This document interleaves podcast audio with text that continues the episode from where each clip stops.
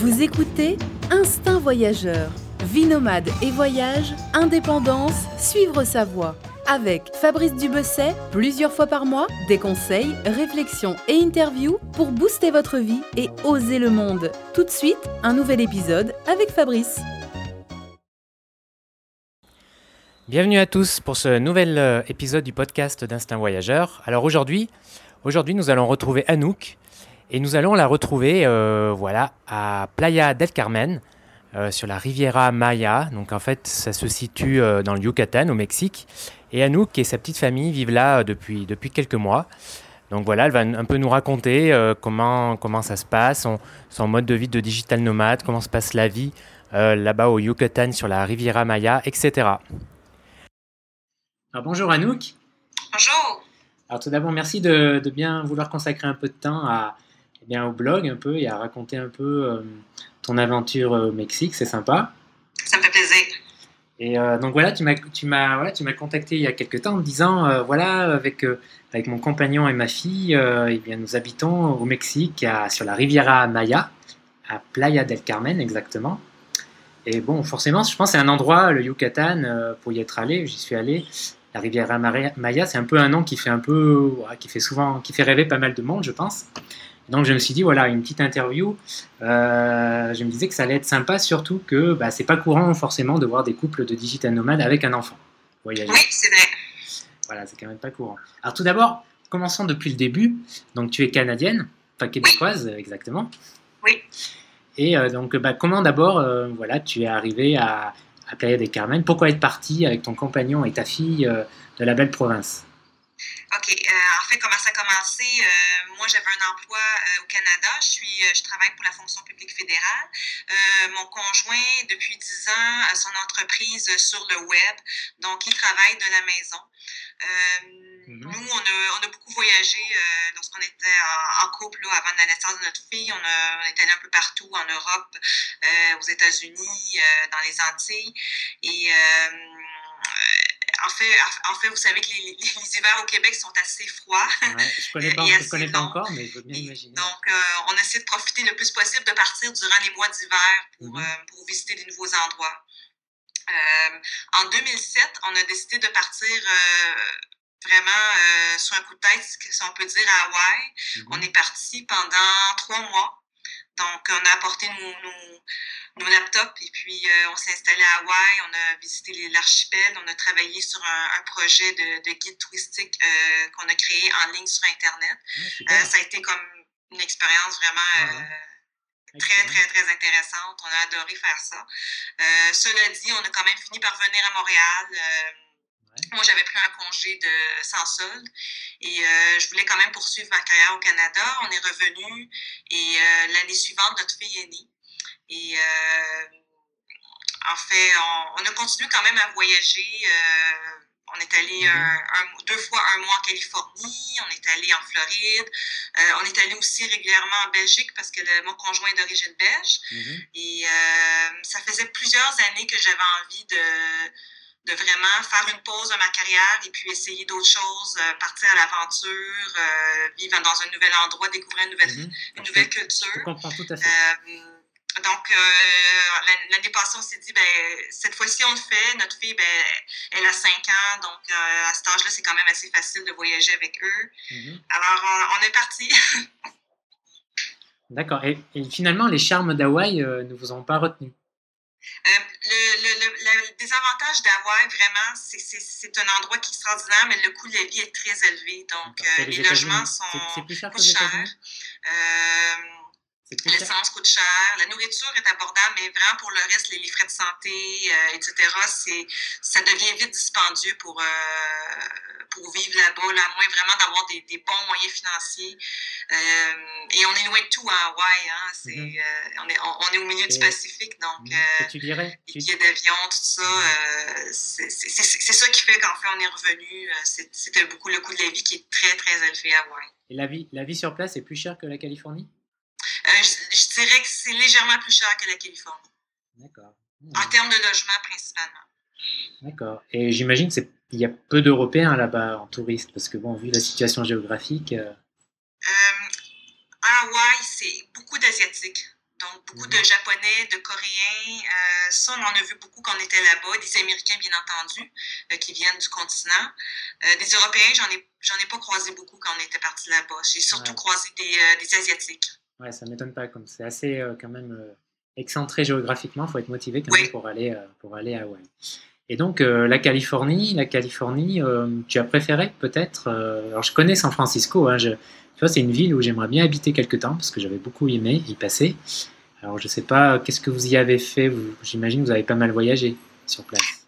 Oui, enfin, on est allé deux fois, euh, chaque fois un mois. On n'a on, pas allé en, San Francisco, malheureusement. On a plus exploré la région de San Diego, euh, un peu Los Angeles, et on a fait les, parcs nationaux de l'Ouest américain dans, dans la Californie et euh, le Nevada aussi. Ah, euh, génial, génial. Jusqu'à Las Vegas.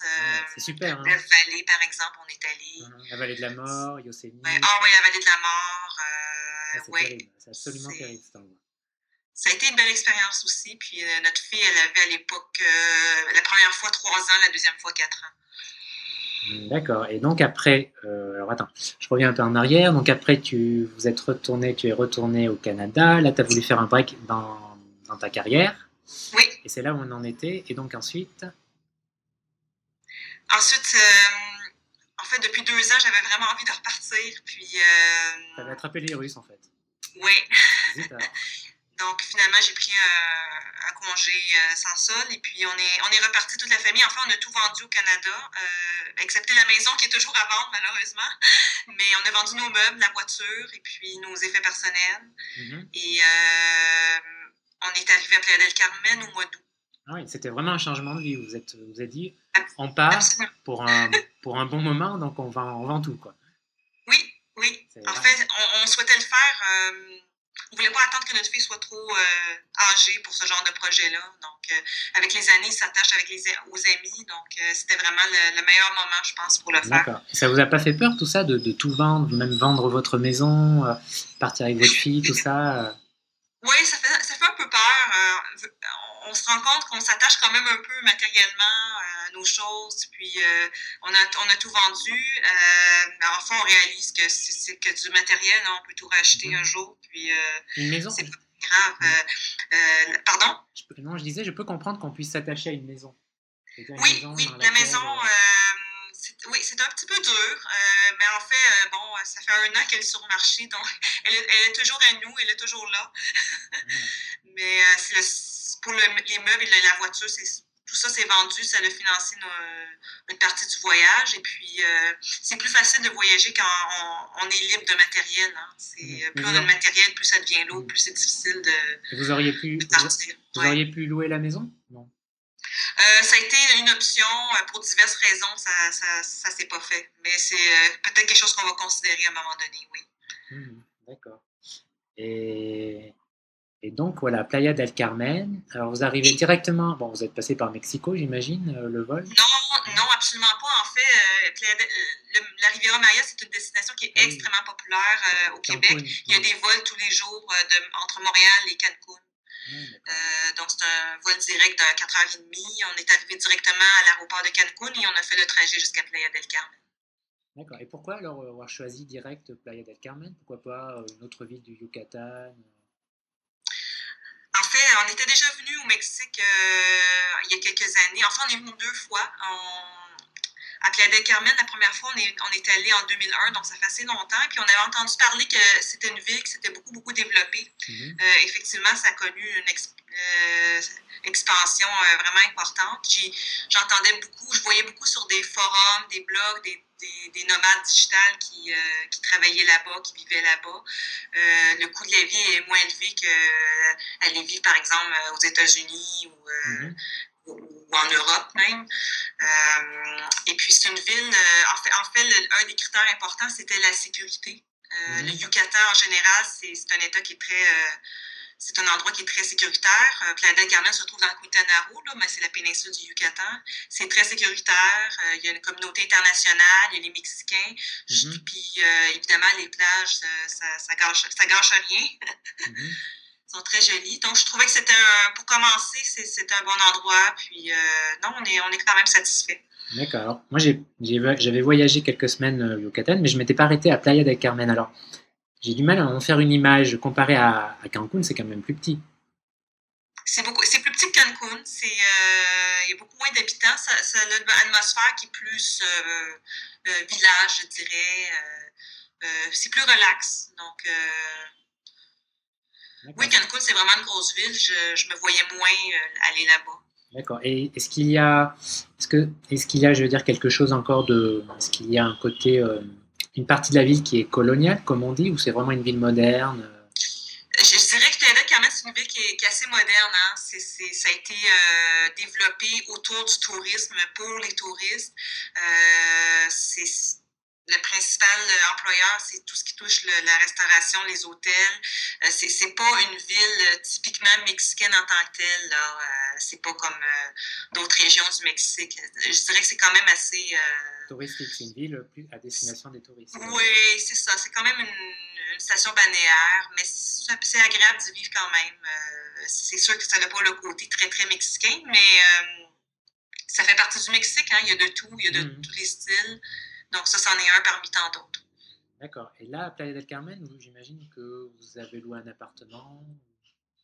Oui, en fait, on a loué euh, un appartement, une maison, euh, un petit peu à l'extérieur de Playa del Carmen, donc on a un peu euh, excentré par rapport à la ville parce que les, mm-hmm. c'était plus abordable comme ça. Et puis, on a loué une maison via Internet et puis on est installé ici avec notre fille. D'accord. Vous êtes passé par un site euh, spécialisé au Mexique ou un truc genre RB euh? euh... Un site immobilier euh, mexicain.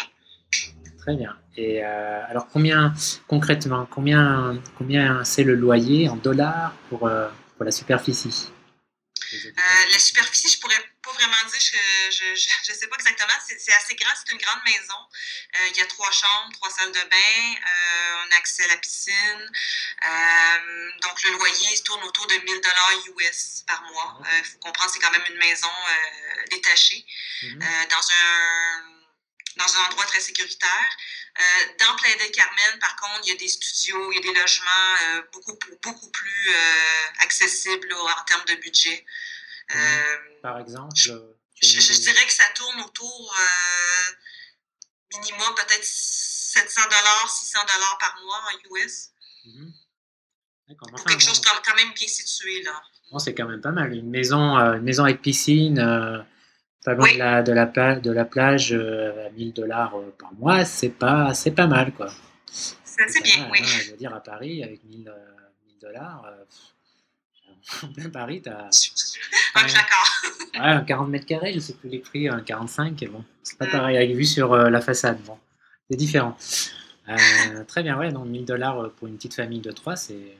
Oui, oui, c'est clair que si on avait été en couple ou même seul, on aurait, on aurait, choisi quelque chose de beaucoup plus petit. Mm-hmm. Et donc vous êtes là-bas depuis quand Tu m'as dit combien de temps? Depuis le mois d'août dernier, donc ça va bientôt faire. le mois prochain, ça va faire 4 mois. D'accord. Et alors, de, comment ces 4 mois se sont passés D'abord, au niveau de, eh bien de, de vous n'avez pas le mal de pays, du pays, ça va, tout se passe bien, tout s'est bien passé. Les, les cette, cette, première période de 4 mois, tout s'est bien passé?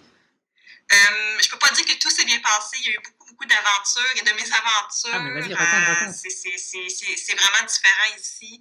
Euh, et vivre, c'est différent quand même d'y aller en vacances. Hein. On doit, euh, on, est plus en contact avec les, la réalité, euh, les, problèmes euh, quotidiens. Euh, donc, une des principales mm-hmm. difficultés qu'on a eues, je dirais que ça a été d'avoir un, bon accès au réseau Internet. Mm-hmm. parce que Playa del Carmen étant une petite ville qui s'est développée très rapidement, disons que les infrastructures n'ont pas eu le temps de suivre mm. suffisamment. Donc, on a, ça, on a eu des petits côtés de, de, de ce côté-là, des petits problèmes. ça a été un peu pénible.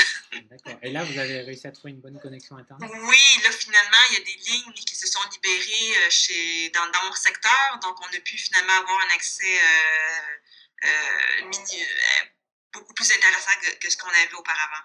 Mais ça a été vraiment une grosse source de frustration parce que nos emplois étant reliés à l'Internet, ah c'était vraiment un critère principal. ça, c'est quelque chose à vérifier quand on va vivre dans un endroit et qu'on travaille sur le web. Ah les connexions Internet, les réseaux, il, faut, il faut vraiment vérifier que, que, que, le service est disponible. Parfois, ça dépend même du, secteur et même de la rue. Hein. on n'aura pas hmm. forcément le même service. Donc, ça, c'est un point à considérer. Et là, ça va pour toi? Tu arrivé à un débit correct pour travailler? Oui, un débit d'environ 5 euh, mégabits. c'est loin, loin, des 30 qu'on avait au Canada, là, mais oui, on peut, on, peut se débrouiller avec écoute, ça. Écoute, là, là, je suis en Colombie, c'est 5 mégabits. Hein, ah oui, c'est 5 mégabits euh, ouais, à, Colombie. C'est vrai que je, me rappelle, euh, enfin, quand je passe en France, je vois la différence aussi. 30, 30 mégabits, c'est pas mal au Canada, c'est peut-être plus, plus que j'ai. C'est peut-être plus qu'en France, je sais plus. Mais en effet, oui, ça fait quand même une différence, mine de rien. Oui, oui, euh, ça a été une adaptation. et, euh, et du coup, vous n'avez pas euh, au début utilisé la 3G parce que je sais que dans certains pays où, le, où les connexions Internet sont lentes, parfois la 3G c'est même plus rapide.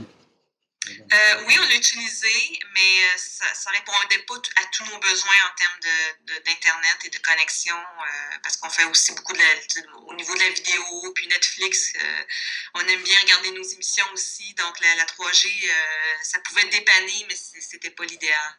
Mmh, d'accord. Et euh, bah, justement, puisqu'on parle un peu de travail, suspendu, ouais. puisqu'on parle un peu de travail, euh, qu'est-ce que tu fais alors toi et ton compagnon? Donc tu, vous êtes des digital nomades, donc vous travaillez sur Internet. Oui. Donc tu m'as dit que tu étais plutôt community management, manage, community manager, 1, 2, 3. Oui. Donc avec des clients euh, basés essentiellement au Canada, j'imagine. Oui, aux États-Unis aussi. Voilà. Alors première question pratique, hein, c'est Comment est-ce que c'est pas trop dur de trouver des clients à distance ou alors euh, est-ce que ces clients tu les avais surtout euh, déjà avant de partir? Euh, en, fait, comme je disais, mon, conjoint il avait déjà son entreprise basée au Canada, donc un site internet qui avait qui a quand même beaucoup de succès. Donc les revenus proviennent principalement des de la, publicité affichée sur le site. Mhm. Euh, ça, c'est une des sources de, revenus. Ensuite, on a créé euh, qui est notre euh, site sur le Mexique, euh, qu'on a débuté au mois de juillet, je crois, et puis qui commence à avoir quand même un, un certain succès. Et Ensuite, on a un projet de. Moi, je fais du community management pour euh, des clients. Donc, en, présentement, j'ai un client euh, en Californie euh, que j'ai pu dénicher grâce au site Elance. J'imagine que tu connais. Mm-hmm. donc, est-ce que c'est facile? Non, il faut, il faut, il faut chercher ces clients-là, mais je pense qu'avec la, persévérance, c'est possible d'y arriver. Parce que travailler par Internet, bon, c'est un avantage pour ça, mais bon, trouver des clients, ça peut être un obstacle. Euh, bon, tu dis, toi, tu dirais que c'est pas un, gros obstacle, c'est juste euh, s'adapter. Il faut, oui, c'est ça, c'est pas. Euh, il, faut, il faut se vendre. moi, je suis, canadienne, je parle français, anglais, donc c'est pour les États-Unis, j'arrive à trouver des, des contrats pour faire du community management dans, dans, les deux langues, des choses comme ça il faut, il faut euh, se créer un, profil intéressant et puis mhm. euh, acquérir des compétences et puis être persévérant, contacter des clients. Mhm. Euh, puis je fais du community management aussi pour, pour, pour nos propres sites web. D'accord. Et tu fais ça pour des sites généralistes Tu as une, un secteur plus ou moins Pas de secteur en particulier. application, voyage. D'accord. Principalement ça. D'accord. Et, euh, et, donc ton compagnon, il continue, euh, bah, il est webmaster, lui pareil, euh, bah, il, travaille avec plusieurs clients. Oui, en fait c'est ça, lui il avait déjà son, sa propre business, il travaillait de la maison déjà depuis une dizaine d'années, donc pour lui c'est, ça a juste continué en fait. D'accord. Ah. La belle vie quand même. Et donc là, tu voilà, et, et, donc là, tu, vous avez un nouveau projet dont tu m'as parlé que je trouve super. Donc, c'est de créer un, un magazine euh, gratuit à destination de la communauté française au Yucatan. Exactement, dans la région de Riviera Maya, à partir de Cancun euh, jusqu'à Tulum environ. Euh, en fait, on, on est arrivé à Playa del Carmen, on s'est rendu compte qu'il y, avait beaucoup, beaucoup de commerces qui étaient tenus par des francophones des, boulangeries euh, dont, gérées par des, euh, des Français, euh, des agences d'excursion gérées par des Belges, des Québécois évidemment. et puis, on trouvait qu'il n'y avait pas vraiment de médias qui s'adressaient aux, visiteurs de la Riviera Maya qui viennent de pays de la francophonie. Donc, euh, ça, c'est un projet sur lequel on travaille euh, présentement. Et euh, on compte lancer le magazine en 2015, début 2015. Mm-hmm. Et puis, c'est ça. Notre, notre site vive.aumexique.com sert un petit peu de levier à ce projet-là. D'accord, ouais, puisqu'on y trouvera peut-être, j'imagine, certaines thématiques, les activités sur place, les sorties. Oui, exactement. Oui. Etc., etc. Et donc, le tout financé par les pubs, par les entreprises, les commerces locaux. C'est ça, oui. D'accord, un beau projet, c'est sympa. Est-ce que, tiens, justement, en parlant de communauté francophone, tu n'as pas un chiffre euh, sur le Yucatan, non, à peu près, euh, l'importance de la communauté?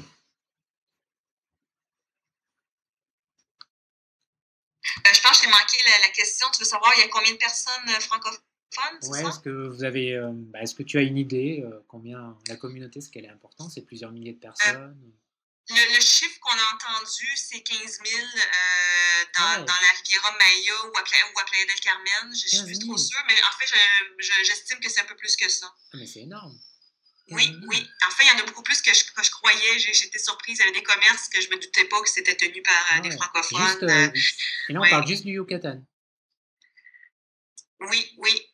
Enfin, c'est le chiffre que j'ai eu de, de, certaines sources. là. Euh, c'est un petit peu difficile à, à calculer euh, parce que, bon, il y, a, y, a, y, a, les visiteurs, euh, les touristes qui viennent, il y a les résidents, il y a aussi les gens qui viennent de manière temporaire. Donc, exemple, des retraités qui vont venir passer quatre mois, six mois, et puis vont venir, ils vont retourner en France ou au Québec par la suite. Mais oui, c'est à peu près le. Ils, ils sont plusieurs, oui. Oui, ouais, c'est énorme, ouais. c'est beaucoup, beaucoup. Mais bon, c'est pas, c'est vrai que c'est pas énorme. Finalement, c'est pas si étonnant que ça. Pas énorme, mais ils sont là quand même. D'accord. Ah en effet, c'est beaucoup de monde. Donc ça, c'est bien pour le, pour le magazine, hein, bon plan. C'est bien. Euh, et eh ben, justement, euh, Playa del Carmen, c'est plutôt une destination, une destination pour les, pour les couples, pour les familles. J'imagine que tu vois un peu moins de, de backpackers se passer.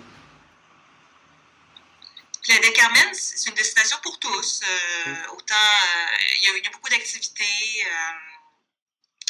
Euh, les cénotes, le snorkeling, la plongée sous-marine, c'est vraiment, c'est vraiment une activité qui est pratiquée beaucoup ici, entre autres à Cozumel. Mm-hmm. il y a vraiment beaucoup de choses à faire. Donc, il y en a pour tous les goûts, je dirais. Peut-être moins au niveau culturel. Donc, c'est sûr qu'en termes de musée, etc., c'est un petit peu moins. Euh, à ce moment-là, il faut plus se déplacer du côté peut-être de Mérida. Ou, euh, Et tu as, as, des cénotées aussi toutes proches? Pardon, j'ai manqué. Tu as des cénotées toutes proches de Playa del Carmen? Parce que moi, j'en connais, euh, Valladolid, j'étais allé, aller en voir, c'est absolument génial, j'adore ces, ces, endroits. Et donc, je ne savais pas qu'il y en avait tout près aussi de Playa del Carmen. Oui, il y a d'autres il y a, d'autres villes, Mérida, euh, évidemment, il y a Cancun qui est très connu, il y a Campeche, il y a, euh, non, il y, a, il y, a, quand même d'autres secteurs euh, qui commencent à devenir populaires. Là. Oaxaca, qui n'est pas dans le Yucatan, là, mais mmh. destination aussi qui commence à devenir populaire. Mmh. Alors, une question, est-ce que tu plonges? Est-ce que tu fais de la plongée? Je fais de la plongée en apnée, donc le snorkeling. J'ai pas commencé encore la plongée sous-marine. Ah, il faut, oui, c'est le lieu pour s'y mettre. Il faut, il faut. Oui, oui, c'est ça. Oui, éventuellement, j'aimerais bien m'y mettre parce que ça a l'air génial. ah ouais. T'as pas une idée du prix, non, de la plongée? T'as pas fait attention en passant? Non, j'ai pas encore regardé au niveau de, des prix pour la plongée. Euh, ça me fait un petit peu peur parce que bon, c'est quand même beaucoup dans les profondeurs, donc il faudrait que je prenne des cours et tout. Et, euh, mais oui, c'est quelque chose que je, je, vais regarder à un moment donné pour pratiquer. Euh, essentiel. Aussi à Cozumel, là, il y a c'est incroyable, la, barrière de corail, tout ça. Ah ouais, Moi, c'est une de mes activités préférées. Et il faut, faut l'occasion pour, pour, passer ton paddy, quoi, l'open water. Oui, et ici à Playa Carmen, on a des, des, il y a des agences, de, des écoles de plongée sous-marine qui sont euh, tenues par des Français. Oui, ouais, j'imagine, il y a pas mal de clubs euh, de, clubs de plongée. Oui. Et, euh, et, là, pour revenir un peu au budget, combien, à ton avis, quel budget quotidien serait nécessaire pour, euh, pour quelqu'un là, qui voyage à petit budget à Playa del Carmen, c'est-à-dire un hôtel backpackers, euh, avec la nourriture euh, Tu as une idée à peu près pour, les, hôtels, petits hôtels sans, sans, sans, repas inclus, je dirais Playa del Carmen, là, ça, dépend des saisons, mais je dirais peut-être entre 75 et 100 dollars US par nuit environ. manger, ça coûte pas très cher. Si on s'en tient aux fruits, aux poissons, aux légumes, la nourriture coûte moins cher ici. Euh, mhm. les transports, euh, c'est très accessible aussi. Les taxis, euh, les courses mhm. à moins de 10, dollars US, on peut se déplacer facilement. encore moins cher en utilisant les collectivos. Donc, les collectivos, ce sont des taxis collectifs. Mhm. vraiment, vraiment pas cher. très pratique d'ailleurs. Ouais, donc le plus gros budget, c'est l'hôtel. Mais tu m'as dit 75 dollars, il n'y a pas moins cher, tu crois ben, Si on va dans un hôtel disons, de catégorie, là, on, va dire trois étoiles. D'après moi, Playa del Carmen, bien situé, ça tourne autour de ça. Il y en a des moins chers, évidemment, mais euh, je peux pas exactement dire les prix. Euh, Playa del Carmen, c'est pas une destination des. La, moins chère du Mexique, c'est quand même assez dispendieux euh, par rapport au reste du Mexique. Euh, donc, je pense que pour quelque chose de bien situé, un, minimum, à mon avis, ce sera 60 dollars US. D'accord. Euh, d'accord, ouais. Mais il, est sûrement moins cher. Ouais, je pense que dans mes souvenirs au Yucatan, euh, il m'est arrivé de voir des chambres, euh, peut-être plutôt 40 dollars. Oui, si on s'éloigne, là, euh, sûrement, sûrement des, des, tarifs plus bas. Euh, si on, il y a aussi la possibilité de louer des logements. Euh, ça aussi, ça, ça, revient un peu moins cher que de prendre des nuits euh, à l'hôtel. Donc, pour les gens qui restent euh, un mois, deux mois, trois mois, ça aussi, c'est quelque chose qu'on voit beaucoup des gens qui vont louer des logements mm-hmm. temporairement, ouais, pour moins de pour moins de 1000 dollars par, par mois, avec les frigos, cuisinières. D'accord, ouais, il est, possible, j'imagine, de trouver un appart tout seul pour bien moins cher. Oui, exactement. D'accord, ben au moins les, les auditeurs auront une idée du budget. Là maintenant, on va, apporter, on va aborder une petite la dernière, deuxième partie, enfin une dernière partie. C'est justement euh, un peu la, la, façon de voyager avec, des, euh, avec un enfant. Oui. Comment, elle s'appelle d'ailleurs ta petite fille euh? Elle s'appelle Luana. Luana. Oui, elle s'appelle Luana, 6 ans. Euh, elle a fait son, son, premier voyage en avion, elle avait, je crois, 8 mois. Ah Donc, on est allé euh, en Belgique pour voir la famille euh, de mon conjoint. les voyages aux États-Unis qu'on a fait, Californie, Floride, c'était avec elle. elle est toujours enthousiaste de nous accompagner. c'est pas très difficile, ça demande de, de la préparation. Mhm. C'est sûr que c'est pas le même on fait pas les mêmes voyages euh, avec un enfant que quand on est euh, seul ou en couple, mais c'est possible de le faire. Euh, dans ce cas-ci, vu qu'elle allait fréquenter une école mexicaine, avant notre départ, on a essayé de lui apprendre des mots en espagnol parce que notre fille ne parle mm-hmm. pas espagnol. Donc, avec des jeux, avec des livres, on a essayé de l'initier à la langue espagnole. Euh, pour qu'elle puisse intégrer une école. Euh, sur place, arrivé au Mexique, on a quand même euh, embauché une tutrice qui lui donne des leçons particulières d'espagnol. Ça, ça, l'a bien aidé. Mm-hmm. la langue, c'est important. L'enfant doit être en mesure de communiquer autour de lui, c'est sûr. je pense aussi que, que ça dépend aussi beaucoup de l'attitude des parents. Donc, si on est confiant dans ce qu'on fait, qu'on euh, n'est pas trop nerveux, l'enfant, euh, il va suivre. Et puis, les enfants, en général, ils demandent qu'à être avec ses parents. pour, pour, notre arrivée au Mexique, on a, on a quand même acheté une valise qui a servi exclusivement à mettre ses jouets. Donc, ses ah, Lego, ses poupées, ses valise. Euh, pour que l'enfant puisse quand même euh, avoir un lien avec, avec euh, ce qu'il avait à la maison. Mm-hmm. Puis ça facilite aussi d'apporter les jouets. Donc, et donc, tout s'est bien passé un peu l'intégration Elle s'est pas. ça, s'est plutôt bien passé. Le, plus gros défi, ça a été la langue, parce qu'elle ne parle pas encore parfaitement espagnol. Au début, elle ne parlait pas du tout. Donc, oui, ça a été un peu difficile, là, je ne cacherai pas. Mais je pense que si on accompagne là-dedans, on l'a soutenu, euh, on lui a payé des cours, euh, et puis ça, ça va bien maintenant. Elle va à l'école, elle s'est fait des amis. Euh, et puis, ça prend un peu de temps. Il faut être patient aussi. L'enfant mmh. a besoin de s'adapter. Mais les enfants sont très flexibles aussi, hein, ils s'adaptent rapidement. Oui, ça, c'est une grosse qualité qu'on perd, qu'on perd malheureusement souvent avec avec l'âge. Et donc là, elle va dans une école, tu m'as dit mexicaine, une école tout à fait, une école publique, privée. non, c'est une école privée. Mhm. ici, euh, les écoles privées sont, sont, nombreuses. Même les Mexicains qui ont les moyens mettent leurs enfants au privé euh, parce que le niveau d'éducation est meilleur en général dans les écoles privées au Mexique que dans le réseau public. Donc, elles fréquentent une école euh, privée la clientèle étant majoritairement des Mexicains de classe moyenne et puis d'expatriés aussi. donc, il y a des Français, des Américains et puis des, des Sud-Américains. D'accord. Et alors, est-ce que tu peux nous dire le, le coût euh, de la scolarité euh, C'est par mois, par année? Euh, les, frais, c'est par mois. donc, à Playa del Carmen, en, moyenne, une école privée, par mois, c'est entre 400 et 500 dollars US. Oui, quand même. oui, c'est dispendieux. mais bon, au Canada et aux États-Unis, c'est à peu près les mêmes coûts pour, pour des écoles similaires. Donc, peut-être pour une personne qui vient d'Europe, je crois que vos, les écoles sont moins chères là-bas. Oui, beaucoup moins. Euh, oui, c'est ça. Euh, donc, c'est sûr que ça, ça, dépend euh, du point de vue de la personne. Donc, nous, on vient du Canada, les écoles privées coûtent encore plus cher.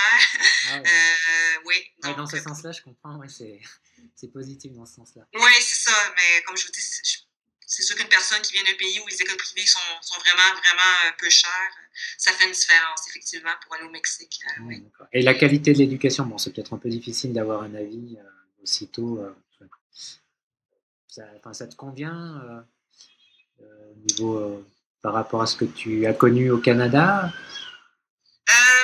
Je dirais que c'est assez similaire. c'est un peu dur de juger parce que ça fait seulement quatre mois, même moins de quatre mois qu'elle a commencé.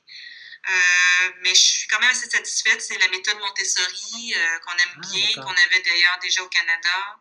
Ah Donc, euh, ils ont des cours d'anglais chaque jour, mm-hmm. une heure et demie, je crois, de, de leçons d'anglais. Donc, de ce côté-là, elle a fait beaucoup de progrès parce qu'elle ne parlait pas vraiment anglais avant de venir ici. Euh, et puis, ils font euh, des activités. Cette semaine, ils ont fait une sortie au planétorium euh, à Cancun. ils sont allés voir une pièce de théâtre. Et alors? Donc, oui. Mais vous avez choisi une école avec Montessori exprès? Parce qu'en France, c'est pas très connu, hein, l'école Montessori. Ah non? Ok. C'est pas très répandu, du moins. Euh, ah, c'est drôle si tu me dis ça parce qu'en fait, euh, Luana, elle a, elle a, commencé sa maternelle au Canada dans une école Montessori et la, propriétaire de l'école, euh, en fait, elle vient de France, elle vient de Paris. Alors, je, croyais que c'était assez connu là-bas aussi. c'est connu de nom, mais c'est quand même pas. nom, ok. C'est quand même pas très répandu. Ouais, ouais. après, je sais pas. Enfin, J'espère que je dis pas de bêtises en disant ça, mais il me semble en effet que c'est pas, pas très répandu. D'accord, donc tout se, tout se passe bien pour, bah, au niveau, euh, au niveau de, ta fille, alors, euh, voilà, c'est facile en fait de partir comme ça à l'étranger, s'installer. Euh, enfin non, il y a des difficultés, j'imagine. Oui. Bon, en disant qu'avec avec du temps et, et avec quelques aménagements, c'est possible. Oui, je pense que la préparation, c'est quand même la clé. C'est sûr qu'on ne peut pas tout prévoir, mais il faut au minimum savoir un peu où on s'en va, qu'est-ce qu'on va faire. Il faut, euh, il faut être clair aussi un peu dans, dans, nos objectifs. Donc, pourquoi on part? Euh, dans notre cas, c'était pour euh, profiter vraiment des, des, activités plein air à l'année longue. Riviera-Maya, c'est parfait pour ça. nous, au Canada, bon, on, a, on, a, presque six mois d'hiver. Mm-hmm. et on n'est pas friand d'activités hivernales. on fait pas de ski, on fait pas de raquettes. Ah, bah Donc, c'est sûr que pour nous, la plage, le snorkeling, la plongée, les cénotes, les zoos, euh, c'est vraiment des activités qui nous intéressent et puis c'est pour ça qu'on est venu ici, c'est qu'on voulait mm. pouvoir en profiter à l'année longue et non euh, seulement deux ou trois mois par année. Mm, je crois qu'il y, y, a beaucoup de ceux qui nous écoutent qui seront d'accord. Euh, je pense que la majeure partie des gens préfèrent, préfèrent la plage aux, raquettes en général. Enfin, ça dépend, mais bon, moi j'aime bien les deux, hein, mais bon, je serais à choisir, là, j'aurais à choisir, je préfère quand même la plage. Oui, c'est notre choix aussi. Voilà. Et, euh, et donc, pour, euh, pour terminer, maintenant, euh, quels sont vos projets? Donc, tu m'as dit bah, là, vous venez d'arriver, donc vous allez rester au moins quelques mois, voire peut-être un an sur place. Oui. Oui, donc notre but, en fait, on aimerait rester bon, au moins un, an, deux ans. Ça va dépendre de voir aussi comment les projets fonctionnent, si ça va bien. on va regarder ça. après, on verra. c'est pas exclu qu'on tente une autre ville au Mexique. Le Mexique, c'est un grand pays, il y a beaucoup, beaucoup à découvrir. et pourquoi pas peut-être un autre pays, on ne sait jamais. Hmm. plutôt un pays toujours en Amérique latine ou changer de continent? changer de continent, c'est une bonne question. peut-être, on ne sait jamais. Peut-être plutôt continuer en Amérique latine, non? Je te sens plus. Euh, Je pense qu'on resterait plutôt sur le continent, au moins euh, Amérique, euh, mm-hmm. qu'on connaît, et puis qu'on. Enfin, moi, moi-même, moi, ma famille au, au Canada, et puis. mais pourquoi pas peut-être un jour l'Europe ou l'Asie, mais ça on connaît moins, surtout pour l'Asie. Je sais qu'il y a beaucoup de digital nomades qui, qui, qui mm-hmm. s'installent là-bas. mais bon, il y a au niveau de la langue des écoles, je, voudrais que je me renseigne davantage, euh, c'est clair. Euh, et mhm. l'Europe de l'Ouest, bon, mais évidemment, le coût de la vie, euh, c'est quelque chose à considérer. Et c'est moins exotique. C'est moins exotique. et puis, bon, l'euro par rapport au dollar, ouais, c'est pas forcément avantageux pour nous. Ouais, c'est même le contraire, non, en fait? Je veux dire, c'est vraiment plus cher de vivre en Europe pour un Canadien, non? Oui, c'est, pour nous, c'est, cher l'Europe. enfin, du moins en France. Après. Oui, oui. Après, il y a l'Espagne, il y a la Grèce, le euh, Portugal. Oui, oui, le Portugal, quand on a visité une fois, le Lisbonne, on a bien aimé. Euh, pourquoi pas peut-être un jour? non, D'accord, non, mais là, vous venez d'arriver, il y a le projet euh, du magazine, là, tout ça, c'est pas mal. Et puis, qui sait, peut-être vous allez rester plusieurs années. Je veux dire, des fois, on apprend à aimer un, ouais, un lieu, on fait des connaissances, les activités, et puis on apprend, on, aime, on apprend à aimer y rester, en fait. Et souvent, on y reste un peu plus longtemps qu'on avait pensé. Oui, oui, tout à fait. Donc euh, voilà. Eh ben, écoute, on, verra, on verra ce que l'avenir nous réserve. Euh, on vit pas mal, euh, peut-être pas au jour le jour, mais d'une année à la fois. D'accord, bah, ça c'est pas mal, je pense. C'est un bon compromis entre, entre tous les jours et entre, entre les gens qui planifient sur 10 ans. Ouf. je pense que c'est un bon compromis. Tous les Tout à fait. D'accord, Anouk. Eh ben, écoute, merci de m'avoir consacré du temps pour expliquer un peu ta vie à, au Mexique. Puis surtout, je, recommande à tous d'aller sur, le, sur ton site, sur ton blog qui s'appelle vivre au mexique.com. Je, je, mettrai le lien sur la page. Sur la page, voilà, vous, allez trouver. Vivre au Mexique, oui. vous m'écoutez là, vous devez le voir euh, en ce moment même sur la page. Et euh, d'ailleurs, je vous conseille d'y aller parce que le site, le blog est tout jeune, mais il y a déjà quand même beaucoup d'infos pratiques euh, au niveau des activités, voilà, dans le Yucatan, c'est surtout Yucatan. Hein. oui, principalement le péninsule du Yucatan, la Riviera Maya. Éventuellement, on va explorer d'autres villes, mais pour le moment, c'est là qu'on est. Donc, on, a concentré beaucoup nos articles sur cette région-là. Mais ça va se développer. Donc voilà, si vous prévoyez de faire un petit voyage euh, au Yucatan, même pourquoi pas d'habiter là-bas 2-3 mois ou plus, je vous conseille d'aller euh, sur le blog. Vous aurez, euh, je pense, des, ça, vous donnera une, une assez bonne idée, une assez bon, un assez bon diaporama du lieu. Voilà. Euh, bon, ben Anouk, euh, avec tout ça, je te souhaite euh, bonne, bonne continuation pour tous tes projets. Merci beaucoup, Fabrice. Ça fait plaisir de te parler. Et puis, ben donc, à bientôt et bonne chance pour tout. Merci beaucoup et au revoir. Voilà pour ce nouvel épisode du podcast d'Instinct Voyageur, qui était un peu plus long que le premier. eh bien, je vous remercie d'avoir écouté jusqu'au bout. Euh, n'hésitez pas à laisser un commentaire sur iTunes, à partager l'article, etc. Donc vous retrouverez l'adresse du blog de, de Anouk sur, euh, sur l'article du blog. Euh, et quant à moi, eh je vous retrouve dans deux semaines, toujours un vendredi. Et cette fois-ci, ça sera toujours une interview, mais avec euh, Julien Vitry, qui est le rédacteur en chef du magazine Lonely Planet. Voilà, alors je trouvais que c'était intéressant de, lui poser euh, quelques questions par rapport euh, à son métier, comment il en est arrivé là, etc. Bref, le quotidien d'un rédacteur en chef d'un grand magazine de voyage. Voilà, à bientôt et bonne journée à vous, bonne soirée, où que vous soyez. Ciao